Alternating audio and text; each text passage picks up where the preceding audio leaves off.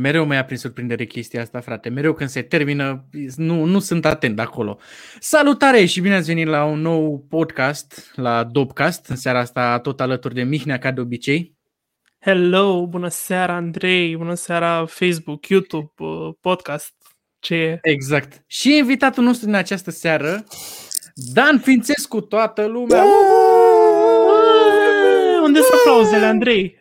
Uh, nu mai avem alea cu aplauze, dar putem să ne imaginăm. Sunt niște aplauze aici.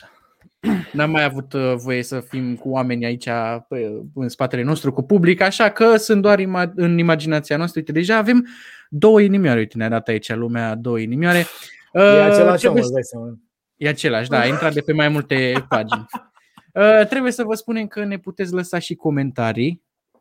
Deja am primit. Ce să vezi? Ia uite. Așa. Ne puteți lăsa comentarii, nu puteți lăsa întrebări acolo la comentarii și eu ați văzut cum le punem aici pe ecran, o să apară și facem să fie Stai, frumos. mă, a dat panduțul share, mă, de-aia se întâmplă treaba asta. A, păi gata, Ah. e clar. Ah, Văzut? Știam Banul eu că mă pot nostru. baza pe el. Așa. Um, Da. Ce faci, Dan? Cum ești? Uite pe aici, pe acasă, pe la mine, cu voi împreună, binișor. Foarte bine. Cum e? Nu, binișor, foarte bine era dacă nu era pandemie. Am înțeles. Foarte binișor atunci. Cum, Așa. uh, cum ești în pandemie? Dacă tot am început așa direct cu treaba asta. Băi, uh, acum uh, cred că m-am obișnuit, deși sună îngrozitor, îți dai seama să spui așa ceva. Dar uh, cred că m-am obișnuit. Uh, Sunt, uh, ce să zic, cred că sunt mai bine decât eram undeva prin aprilie-mai anul trecut. Mhm. Sunt uh, mult mai bine decât eram prin octombrie anul trecut. Dar, repet, se poate mult mai bine. Da, te-ai obișnuit sau s-a întâmplat ceva de ai zis, mamă, uite ce bine o ducem acum. Te-ai Nu, obișnuit ce cu bine, ideea? Ce bine o ducem acum înseamnă că am dat de un dealer șmecher. Nu, nu o ducem bine acum. Adică n-ai cum să o Nu duci știm, bine noi în doar perioada punem întrebări. asta. Și eu îți răspund ce? Am zis eu ceva? Da, da, da, da, da. Nu, Doamne ferește. Așa, uh, n-ai cum să, să lucrezi în industria de evenimente sau în industria muzicală, în orice post sau pe orice, nu știu, în orice slot și să zici uh, eu o duc foarte bine, frate, n-am nicio problemă, e o minciună, n-are, n-ai cum să spui asta. Uh, nu pot să spun că o duc uh, rău, adică l-aș mânia pe Dumnezeu să zic treaba asta. Uh, da, au apărut niște lucruri pe care le fac uh, în locul lucrurilor pe care le făceam, dar uh, nu cred că pot să spun că mi-e mai bine ca înainte sau mi-e la fel de bine ca înainte. Mi-e ok. Am găsit niște lucruri de făcut. Am înțeles. Păi uite, pe atunci până să începem uh, cu întrebările și până să intrăm în subiectele alea pe care, de care suntem cu toții interesați, vreau să te rog, aici facem chestia asta cu fiecare invitat la început, îl lăsăm într-un minut să se prezinte el, așa cum crede el că e cel mai bine. Deci e 20 și 35 până la 20 și 36 ai un minut începând de acum. Mamă! Um, ok, sunt Dan Fințescu, lucrez din 2008 la Kiss FM. Din 2000 până prin 2016 am lucrat la Prima TV. Am fost uh, prezentator, producător, uh, copywriter, am fost uh, voiceover, am fost reporter special, am uh, fost asistent de producție, am, fost, uh, am făcut regie de platou. Uh, am făcut foarte multe lucruri, după cum vă puteți prinde în televiziune. În radio uh, nu sunt uh, your average DJ, radio DJ, sunt uh, folosit cu precădere la toate proiectele speciale pe care le are Kiss FM. Uh, Asta înseamnă proiecte în care uh, radio e dus la oameni. Am uh, experiență de MC de club, de prezentator de evenimente și așa mai departe, uh, ceea ce mă face uh, destul de în largul meu atunci când am de-a face cu oameni în față.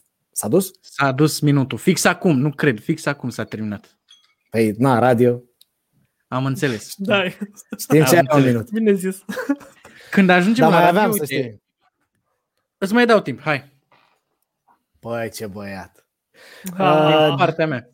Din, am uh, fost primul director de programe de la UTV, televiziunea muzicală cu același nume. Uh, ce am mai făcut? Uh, sunt manager de artiști, am început cu dansatori, am avut o agenție axată foarte tare pe muzica popcorn anilor 2008-2010.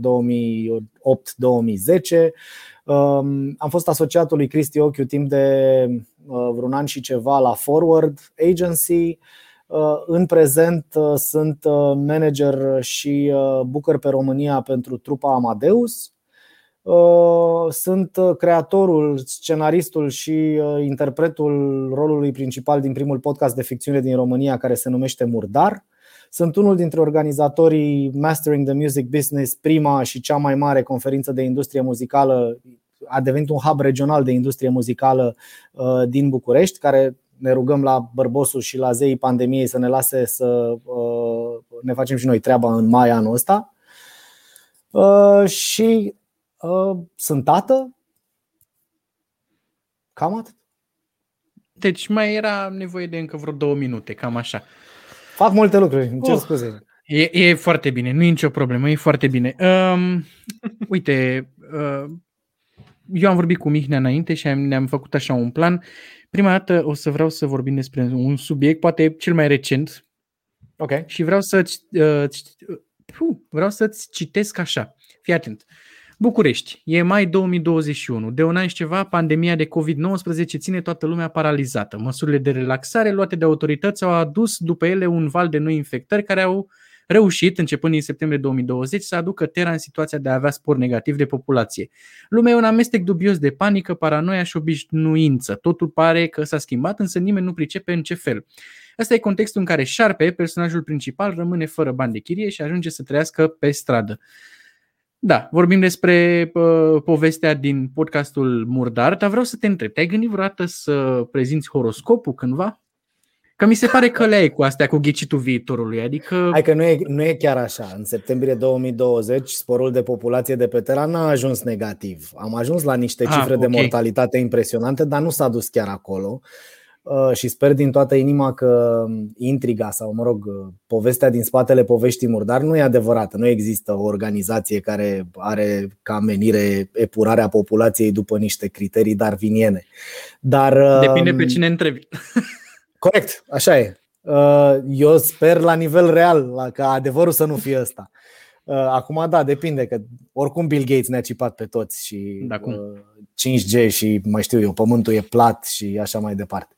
Um, nu, n-am prezentat horoscopul, dar uite, când făceam matinalul de vacanță la Kiss FM în 2008, făceam o chestie destul de mișto și făceam horoscopul din mai multe ziare că dacă stai să citești horoscopul din Libertatea cu horoscopul din Adevărul, cu horoscopul din mai știu eu ce ziare erau pe vremea aia și nu mai sunt astăzi, bă, se cam băteau cap în cap și atunci noi ne-am gândit să le oferim oamenilor posibilitatea să-și aleagă ei ce le convine. Bă, noi vă citim astea 3-4 ziare, Înțelegi tu, îți merge rău în dragoste, bine cu banii sau invers, cum vrei tu. Și îl întrebam pe om, bă, ce-ți mai place? Uite, îl salut pe Dangerosu, care, uite, a intrat și se uită la live.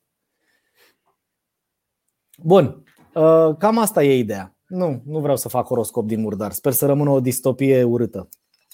Am înțeles. Da, uite, cumva... Andrei, Andrei, da. scuze, uh, că ai zis foarte bine de horoscop. Chiar citeam mai devreme pe blogul lui Dan că făcea meteo într-o vreme. O, oh, am făcut uh, meteo destul de mult. Eram,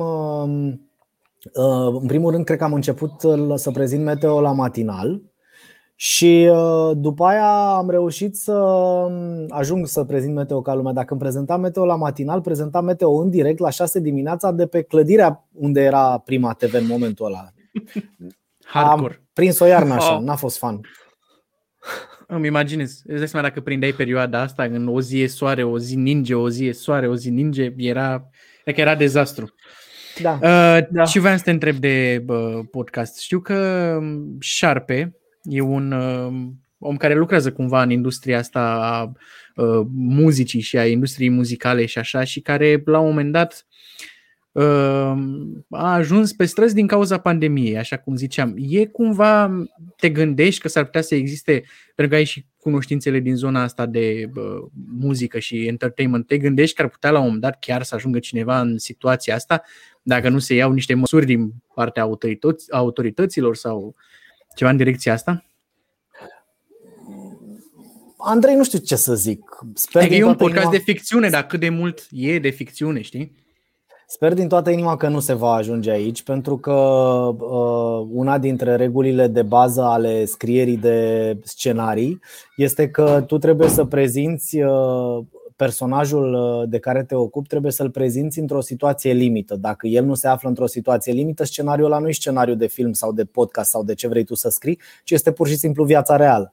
Uh, așa că tocmai de asta, în viața reală, eu îmi doresc ca fiecare om care ajunge în situația lui Șarpe, care se bazează pe faptul că evenimentele se vor relua sau, eu nici n-am trecut asta în podcast, pe faptul că autoritățile vor avea grijă să ia sectorul cultural drept ceea ce este și anume un factor important din viețile oamenilor obișnuiți și să se îngrijească de oamenii care uh, fac ca sectorul cultural să existe, uh, plus să aibă grijă să se primească uh, ajutoare de către oamenii din acest sector. Asta nici n-am băgat-o în podcast. Nu, mm-hmm.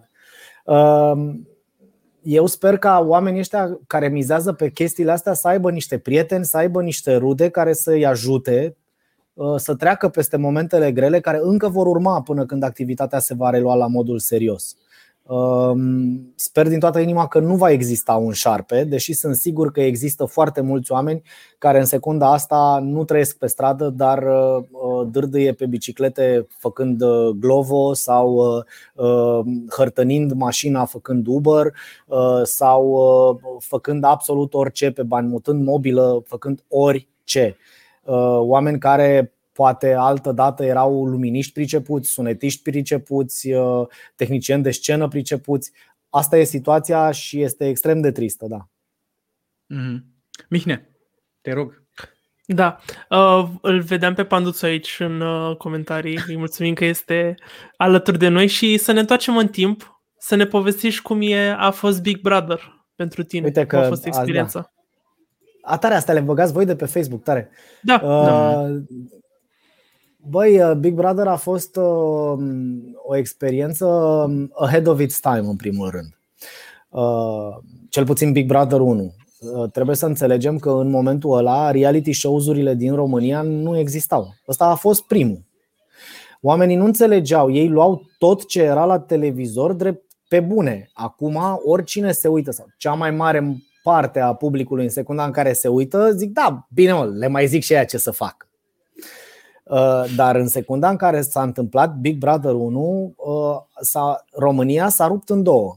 Uh, s-a creat un fenomen pentru că era pentru prima dată când toată România se transformase într-o țară de voieri.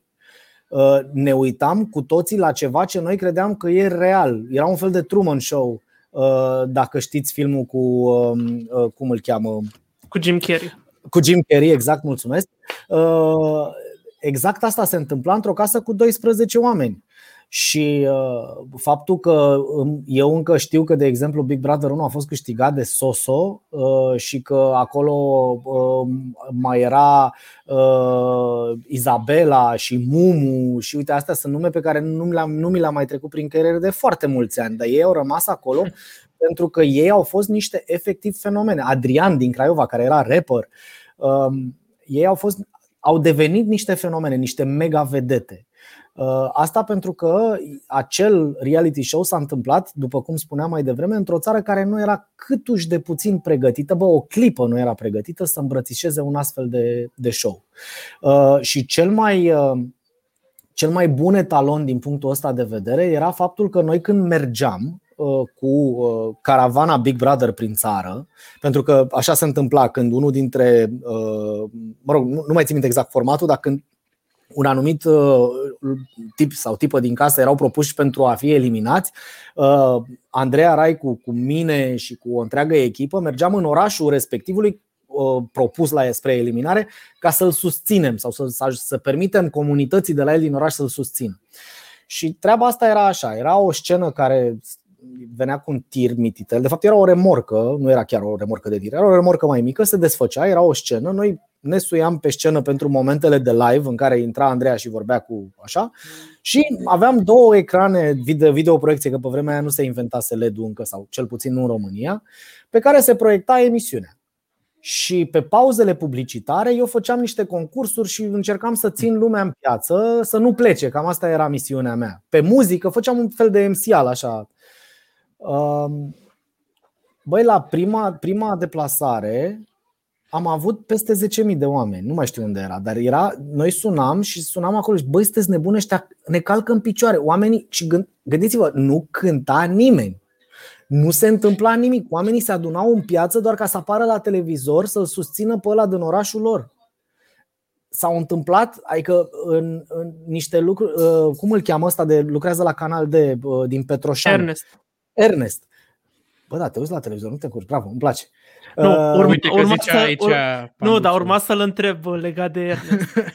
Da, Deci, Uh, Ernest, uh, o să ajungem și la, da, uite, de Adrian am zis, Alida, corect, și uh, Andreea, care, Andreea Vasile, care este actriță acum, da, și care are uh, rol principal în, uh, în umbre.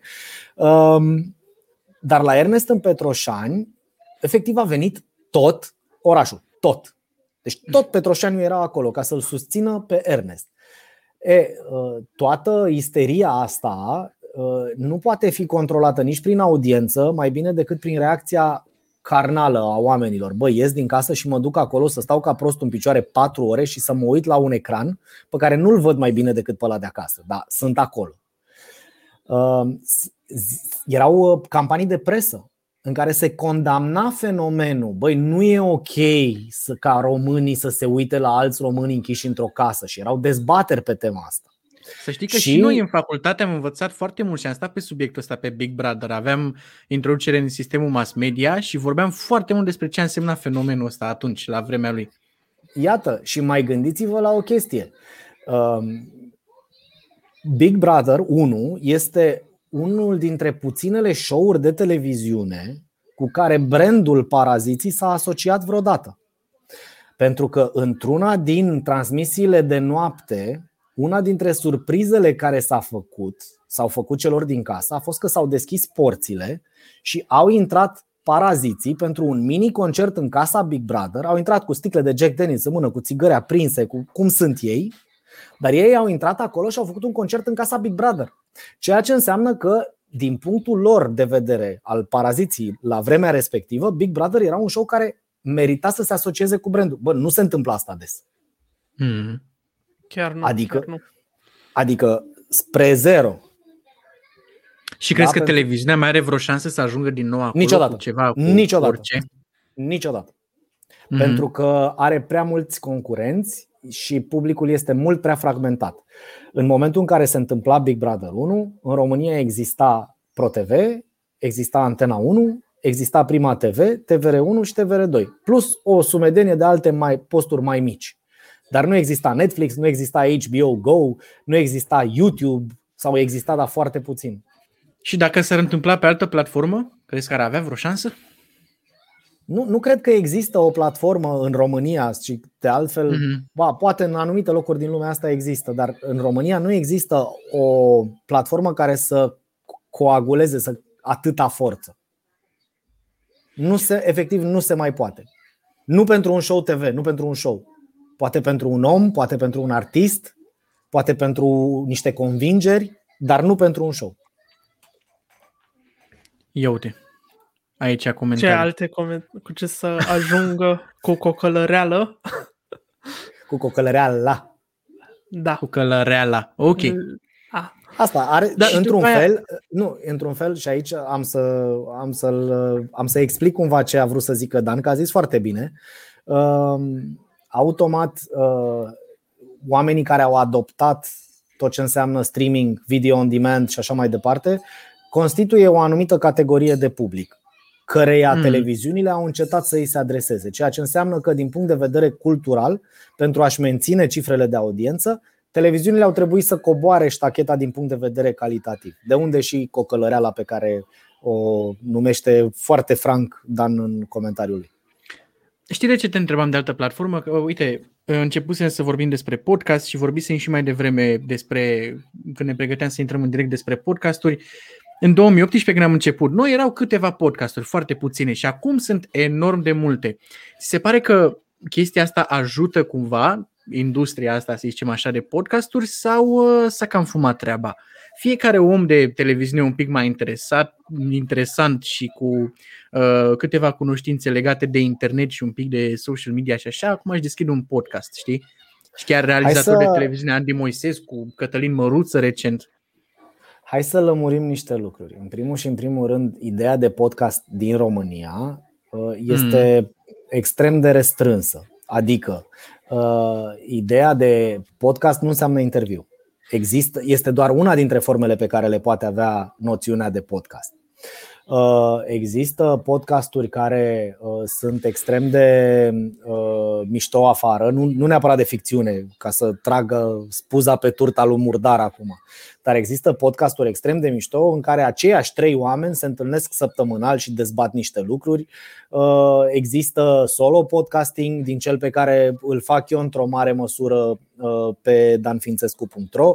Există multe aspecte care în România nici măcar nu sunt luate în seamă. Tocmai de aia eu cred sau tind să cred că podcasting în România este încă o industrie la început. Uh, și studiul făcut de Dragoș Stanca și de Brat, care arată că foarte mulți români consumă podcast într-un fel sau altul, are și el niște uh, marje sau niște noțiuni pe care ar trebui să le adaptăm. Pentru că, de exemplu, în momentul de față, o noțiune care se numește catch-up radio, asta înseamnă că dacă eu vreau să reascult online o emisiune de la radio pe care am ratat-o în direct, asta se cheamă tot podcast, dar nu e. Mhm. Deci, dacă e să luăm noțiunea de podcast, deși noțiunile și etichetele tind să dispară în epoca pe care o trăim, dar eu cred că podcastingul, în adevăratul sens al cuvântului, este o industrie la început. Asta ca să nu intrăm în detaliile financiare. Este, uh, el generează atât de puțin bani în momentul de față, încât dacă se fâsâie înainte să ajungă uh, un business, uh, cum să zic, viabil sau profitabil pentru top podcasters, uh, vorbim degeaba. Iar în momentul de față nu există un om care să fie podcaster și atât și să zică, bă, eu personal, frate, trăiesc bestial din podcasting. Nu există asta. Mm. Toți care fac podcast da. Îl fac pentru personal branding, îl fac pentru clienți, uh, îl fac pentru uh, brandingul companiei pentru care lucrează, etc, etc. Dar nimeni nu face podcasting și atât, pentru că nu poți să faci destui bani din asta. Ceea ce înseamnă că fie nu este un model viabil de business și atunci nu că se fâsâie, nu se va naște niciodată de fapt, fie nu și-a atins maximum de potențial și atunci mai durează. Eu Dar cred că, că e pregătit pentru podcasturi? Pentru podcasturile ca afară? Păi, băi, nu știu, asta e o întrebare la care a răspuns Murdar, de exemplu. Mm. Da. Am avut niște cifre care au arătat că da, publicul românesc este absolut pregătit să asculte teatru radiofonic făcut în 2020, că de fapt asta a fost. Murdar. Da. Au, au fost peste așteptări cifrele? Băi, n-am avut așteptări, recunosc. Adică eu am făcut murdar ca să nu mă duc cu capul într-o primă instanță, uh, în aprilie 2020, când de-abia începuse pandemia și în capul meu era că o să treacă două-trei luni și scăpăm, dar în alea două-trei luni mi-era teamă să nu mă deprim. Și atunci am, uh, am pus așa pe, hârt, pe foaie ce, ce știu eu să fac și cumva combinând lucrurile astea mi-a rezultat că ar trebui să scriu un podcast de ficțiune. Uh, de-abia în momentul în care am început să vorbesc cu oamenii din jurul meu și am văzut reacționând, mi-am dat seama că ăsta s-ar putea să fie mai mult decât ce cred eu, mai mult decât o scăpare. Mm. Iar în secunda în care uh, sezonul întâi înainte să se termine a depășit 100.000 de ascultări Uh, ceea ce pentru o muzică sau așa mai departe e puțin, dar pentru un podcast este impresionant din primul sezon să ajungi la 100.000 de ascultări pe 24 de episoade, e multișor.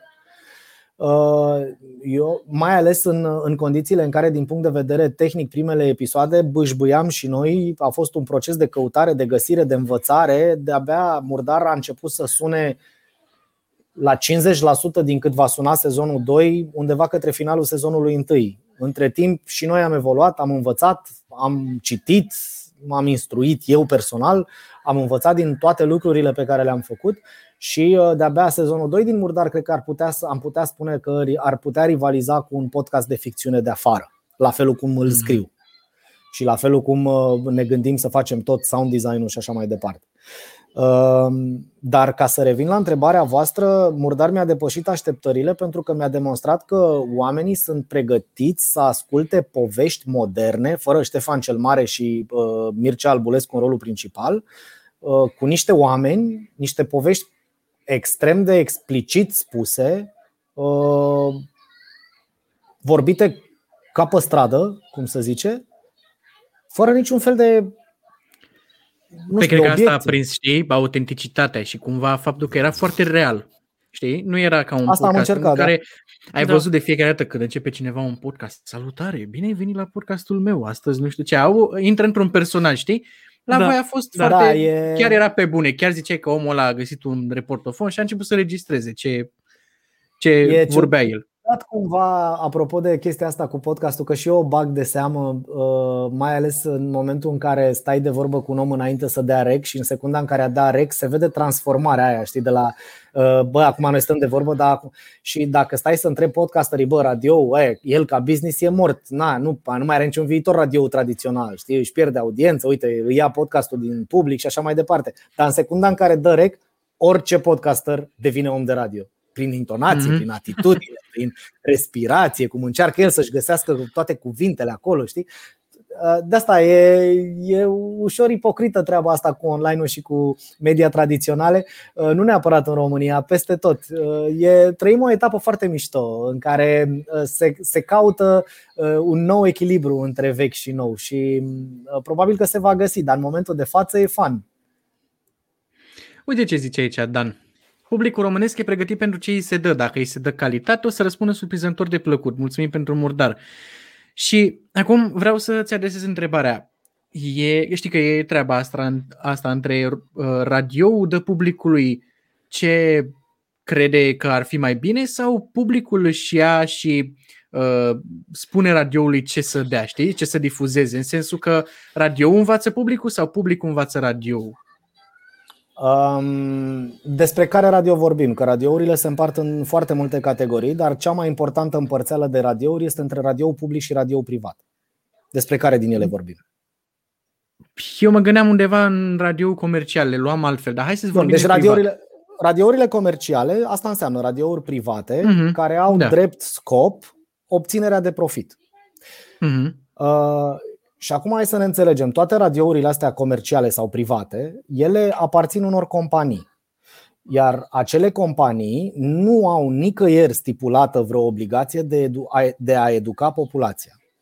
Uh, obligația lor sau a angajaților lor față de companie este ca acea companie să obțină profit pentru uh-huh. acționarii ei, da? pentru stakeholderii ei. Bun, atâta vreme cât vorbim despre acest obiectiv, nu există nicio clipă intenția ca radiourile să educe populația. Este aceeași să, să pretinzi de la radiourile comerciale că au uh, misiunea de a educa românii este exact aceeași gugumănie ca de la a pretinde de la McDonald's să servească doar mâncare sănătoasă. Bă, dacă românii mm. cumpără hamburger, cartofi prăjiți și maioneză și shawarma cum ar fi ca la Dristor să zică uh, Da, știu că doriți o șaurma cu de toate Dar uh, iată avem bulgur cu muguri de pin Este mult mai sănătos pentru dumneavoastră. Și cu un pic de guacamole pe deasupra așa? Iată. Și semințe să... de quinoa.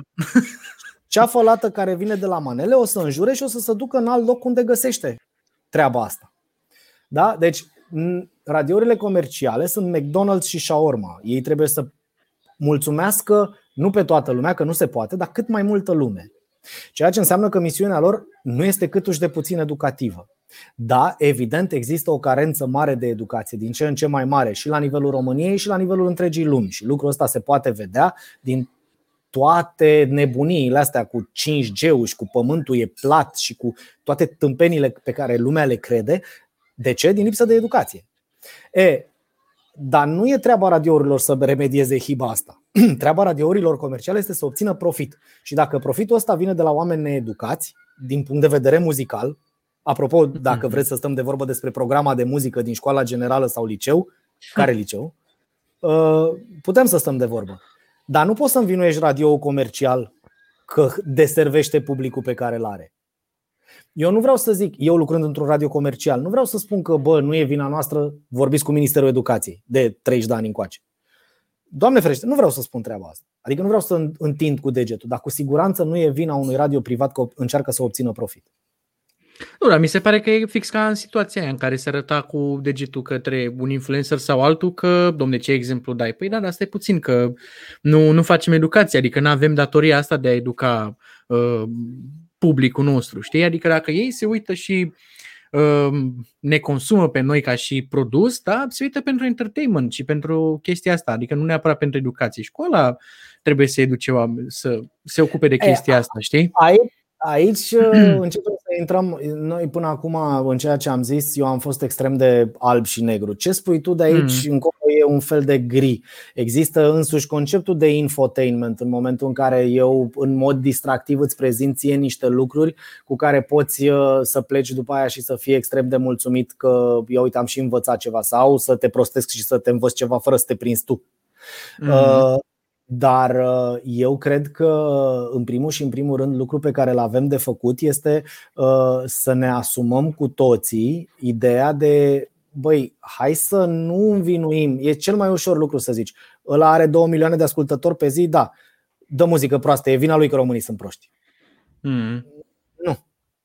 Uh, repet, e cazul să învățăm că educația se face acasă, la școală, și după aia, cam dacă vrei.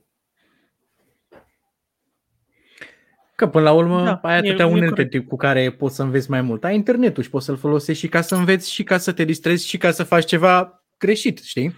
Exact. Da. Mihnea, te las și pe tine. Îți pasezi așa da, aveam o întrebare, aveam o întrebare scurtă tot legat de podcasting. Dacă a avut uh, un om pe care l asculta, care l-a influențat să facă și el podcasting, pentru că mă gândesc la mine și la Andrei, eu ascultam Teovio și Costel când au început acum ceva ani și îmi plăcea cât de mișto discutau între ei, doi prieteni, trei de fapt, și mă gândeam cum ar fi să vorbesc și eu cu cineva legat de mii și mii de chestii, că așa am pornit noi.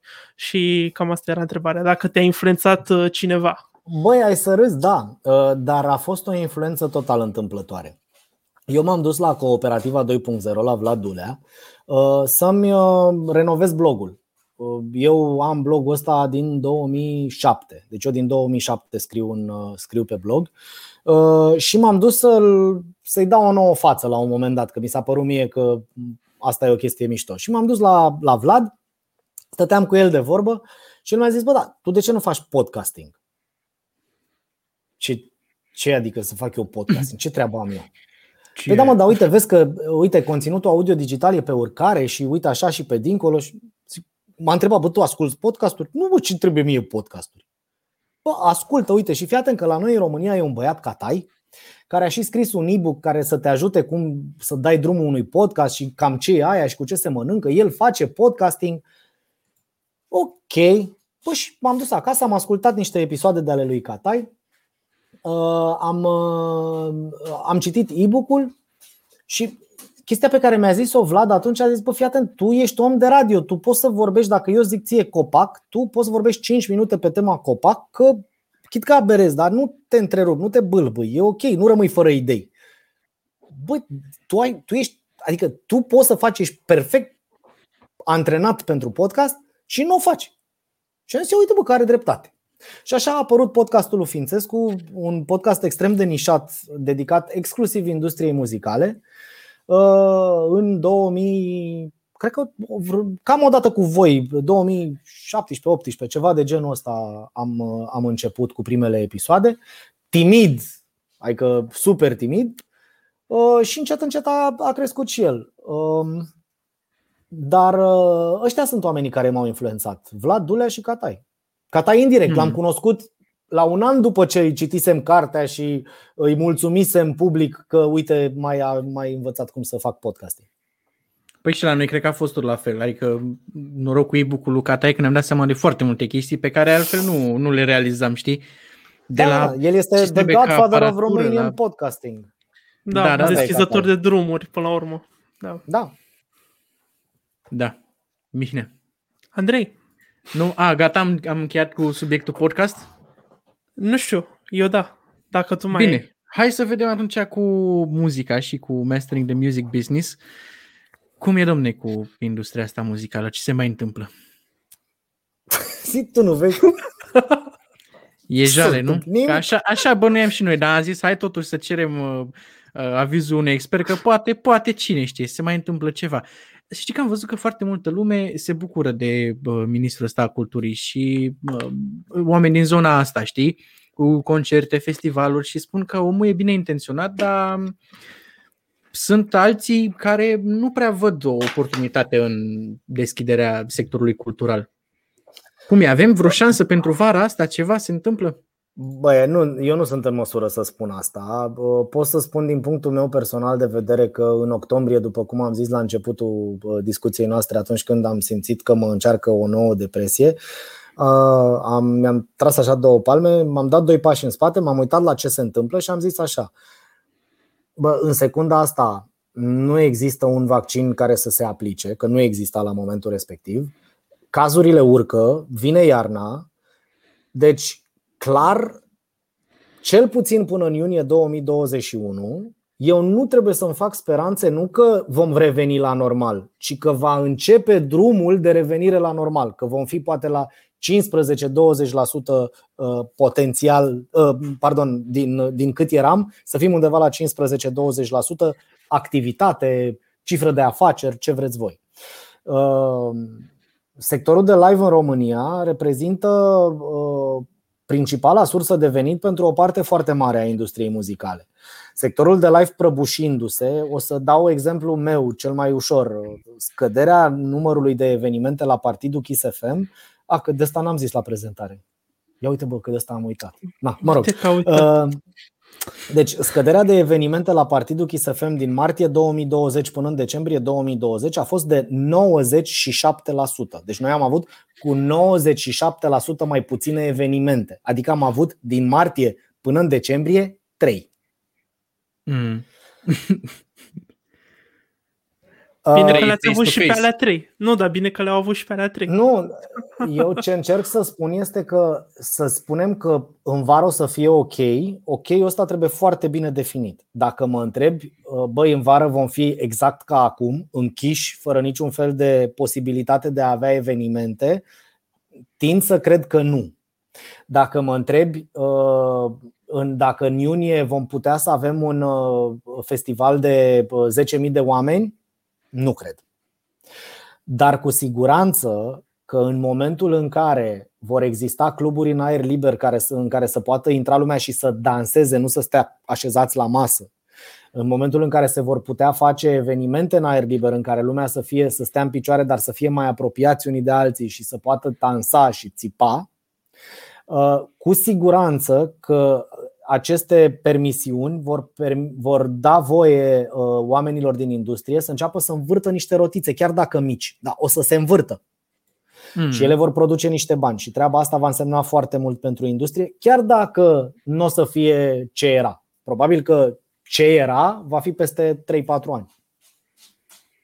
Ok. Da, nu okay. sunt în sentimentul lui Dan la treaba asta. Păi eu încerc să fiu cât mai optimist și eu nu încerc să mă gândesc, bă, oare peste A, păi dar nu că mie mi se pare că, că sunt optimist acum. A, Vrei okay. să-ți dau pe aia pesimistă cu uh, mentalitatea colectivă s-a schimbat, oamenilor le va fi frică, nu vor mai exista niciodată festivaluri mari pentru că nu se vor mai vinde de ajuns de multe bilete?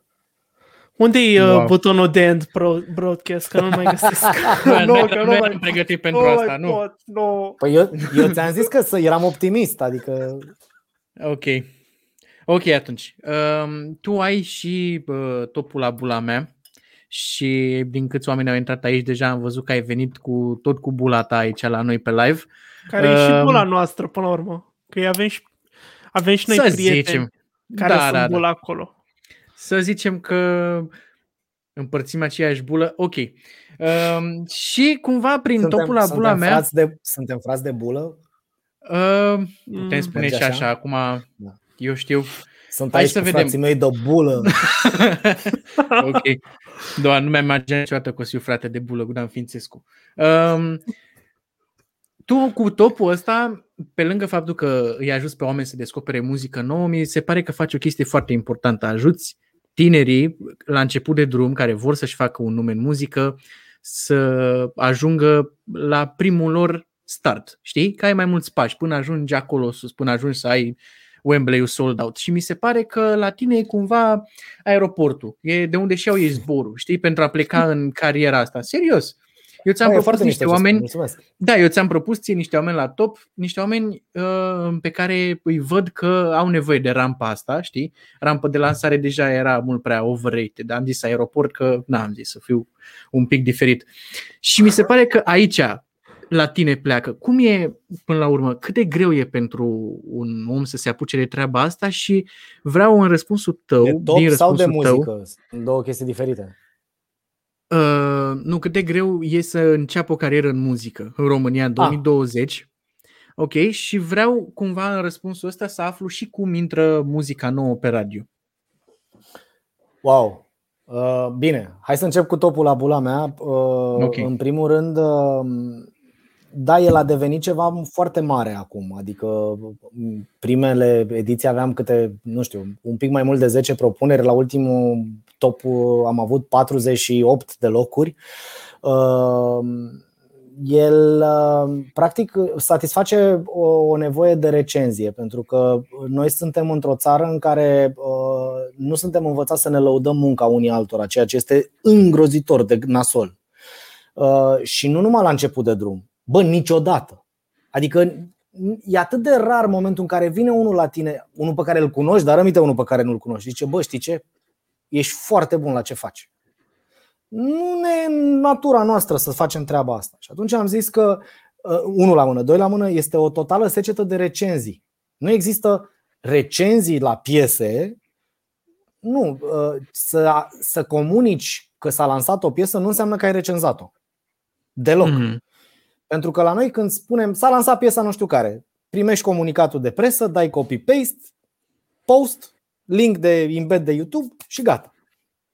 Și atunci am vrut să, să fac astea două lucruri, să laud niște oameni, că, uh, am ziceam în primele topuri, bă, eu în general, dacă e să atrag atenția asupra unor chestii obiective bine, după aia zic, dacă e ce, ceva de bine de zis, zic de bine și dacă nu e nimic de zis, tac. Am avut Mhm. piese la care am avut un, o recenzie de, nu știu, 5 secunde. Dar ele au fost prezente în top. Uh, Asta e una la mână. Uh, Până să ajung la muzica pe radio, m-ai întrebat cât de ușor sau greu este unui artist să-și lanseze muzica în anul 2020, nu? Parcă asta era întrebarea, Andrei. 2021, mă rog. Cam așa. Da, da, da, da. da. Uh, Răspunsul este extrem de greu. Pentru că uh, tocmai uh, dădusem share unui articol uh, acum vreo săptămână. Uh, în momentul de față, în fiecare 24 de ore, pe Spotify se lansează 60.000 de piese. Am văzut articolul, da. Uh, Băi, când tu lansezi, tu trebuie să te gândești că tu ești, ești un scaun de pe arena națională. Mm. E drept că nu to- acele piese nu se duc toate către aceiași oameni, dar ce încerc eu să zic, se lansează 60.000 de piese pe care eu le am în telefon, că le pot accesa, da? că sunt pe Spotify, Da, le am da, în da. telefon, uh, în fiecare zi. Păi, uh, față de, nu mai țin minte, 2001, făceam eu matinal la Prima TV și lansau, noi când aveam lansare de la Cat Music și de la Roton, Păi deja erau două lansări pe zi. Băi, tati, e mult. Avem doi invitați Mhm. azi. Ceea ce înseamnă că în secunda în care uh, tu lansezi o piesă, ești o picătură într-un ocean. Dacă mă întrebi din astea 60.000 de piese câte sunt proaste, cu siguranță, proaste nu, nu că muzică proastă, ci muzică prost făcută. Mm. Din punctul meu de vedere, nu există muzică proastă. Pentru că nu există niciun om pe lumea asta care, la întrebarea ce muzică asculți, o să răspundă cu eu ascult muzică proastă. Pentru fiecare om, muzica pe care el o ascultă e muzica bună. Da? E muzică proastă pentru ăla căruia nu-i place. Deci aici nu vorbesc despre gust.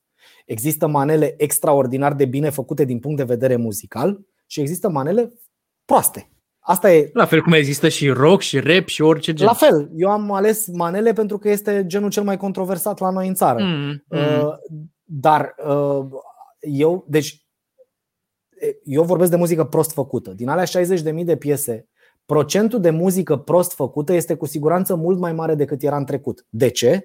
Pentru că în trecut muzica era mai scumpă, Uh, avea mai puține canale, de, era mai greu de lansat, trebuia să te duci să faci con, con, uh, contract cu o casă de discuri, casa aia de discuri trebuia să creadă în tine, din tot ce avea trebuia să te aducă pe tine să lansezi și așa mai departe. Deci erau tot felul de filtre care cerneau muzica bună de muzica, muzica bine făcută de muzica prost făcută.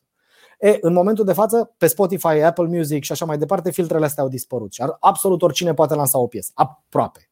Depinde ce folosești, dar în general cam oricine poate lansa o piesă. Păi și în momentul ăla, noi, deci oamenii au tot două urechi, tot un creier, tot 24 de ore are ziua, avem mai puțin timp decât înainte să stăm așa și zic, ia bă să ascult eu piesa lui băiatul ăsta. Ia. Nu. De cele mai multe ori am dat play, zic, a, a lansat o piesă. Dar stai că mi-a scris tițirică pe Facebook, stai că a venit șeful, stai să-mi scot casca să vorbesc la telefon. A, s-a terminat, da. Hm, cred că e mișto, hai să-i dau like. Hmm. Așa se ascultă muzica acum. Uh, treaba asta uh, îngreunează foarte tare uh, tot ce înseamnă campanie de a lansa un artist pe piață în anul pe care îl trăim acum, față de acum, nu știu, 20 de ani când am intrat eu în industria asta. Um, ceea ce nu înseamnă că e imposibil, doar că nu se mai lansează așa, trebuie gândit altfel, durează mai mult și momentul de la zero, adică eu am lansat o piesă pe care ați ascultat-o voi doi, care sunteți frații mei de bulă, yeah, așa, uh, la momentul în care am umplut uh, un club de 250 de oameni, momentul de la 0 la 1 este mult, durează mult mai mult decât dura acum niște ani. Fii atent. Unul din Sunt. oamenii care uh, a făcut treabă a fost datorită topul la bula mea, unul din da. oamenii da. care a reușit să atingă niște vizualizări și să fie aproape cineva, e în seara asta cu noi. Așa. E, e în seara asta cu noi și uite, vreau să-l cunoști. El e Nazef. Ah, Nazef. Salut! Salut mă bucur Dan, să te bucur. cunosc. Și eu mă bucur. Salutare, Nazef. Salut, băieți, ce faceți? Toate bune? Uite și noi aici discutam despre bula noastră. Da, da, da. Vreau să Bine ai venit în bula Dan. noastră. Yes. yes. Uh, vreau să explic lui Dan cam ce caut eu aici, pe lângă faptul că mă susține și voi doi, tu și Mihnea, sunteți printre cei mai buni susținători ai mei. Eu sunt cumva remixerul neoficial al podcastului. De fiecare dată când băieții au avut un invitat care oare cum mai mult sau mai puțin au avut de a face cu mine sau cu munca mea, eu l-am remixat. Pentru că eu am început în 2020 să fac remixuri pe tot felul, pe Iohannis, pe manele, pe prieteni. Și oarecum tu ești o victimă, ca să zic așa astăzi. Opa! Ți-am pregătit un remix. Ok. Lead-ul de pe drop este făcut din vocea ta. Dau să auzi tu. Este, uh, am remixat și ai zis tu oarecum despre piesa Play With My Mind în ultimul top. Adică te-ai remixat și pe tine într-un fel. Kind of, kind of, da. Remix uh, la remix. Păi nu. Hai să vedem dacă ne ajută tehnologia să-i dăm un share aici să vedem cum se aude. Hai să vedem. Da. Bă, e foarte până atunci... surpriza până îi dați voi share, adică e, e super tare și îți mulțumesc mult de tot că, că ai apărut în primul rând, că uite ne cunoaștem, nu ne-am văzut până acum așa. Da, da, da. Am fost pe Zoom la partiu de alalteri. Unde? A, pe Zoom, da, da, da, mi, mi, mi se pare că te-am văzut screen, da, sâmbătă seara. Da. Și da, eu da, am da, fost, da. și eu am fost, da, a fost nu super mișto. sâmbătă, da, corect. Da, Trece sâmbătă, sâmbătă. Tare, tare, tare. Hai să vedem dacă se aude. Hai, Hai să, să vedem. vedem.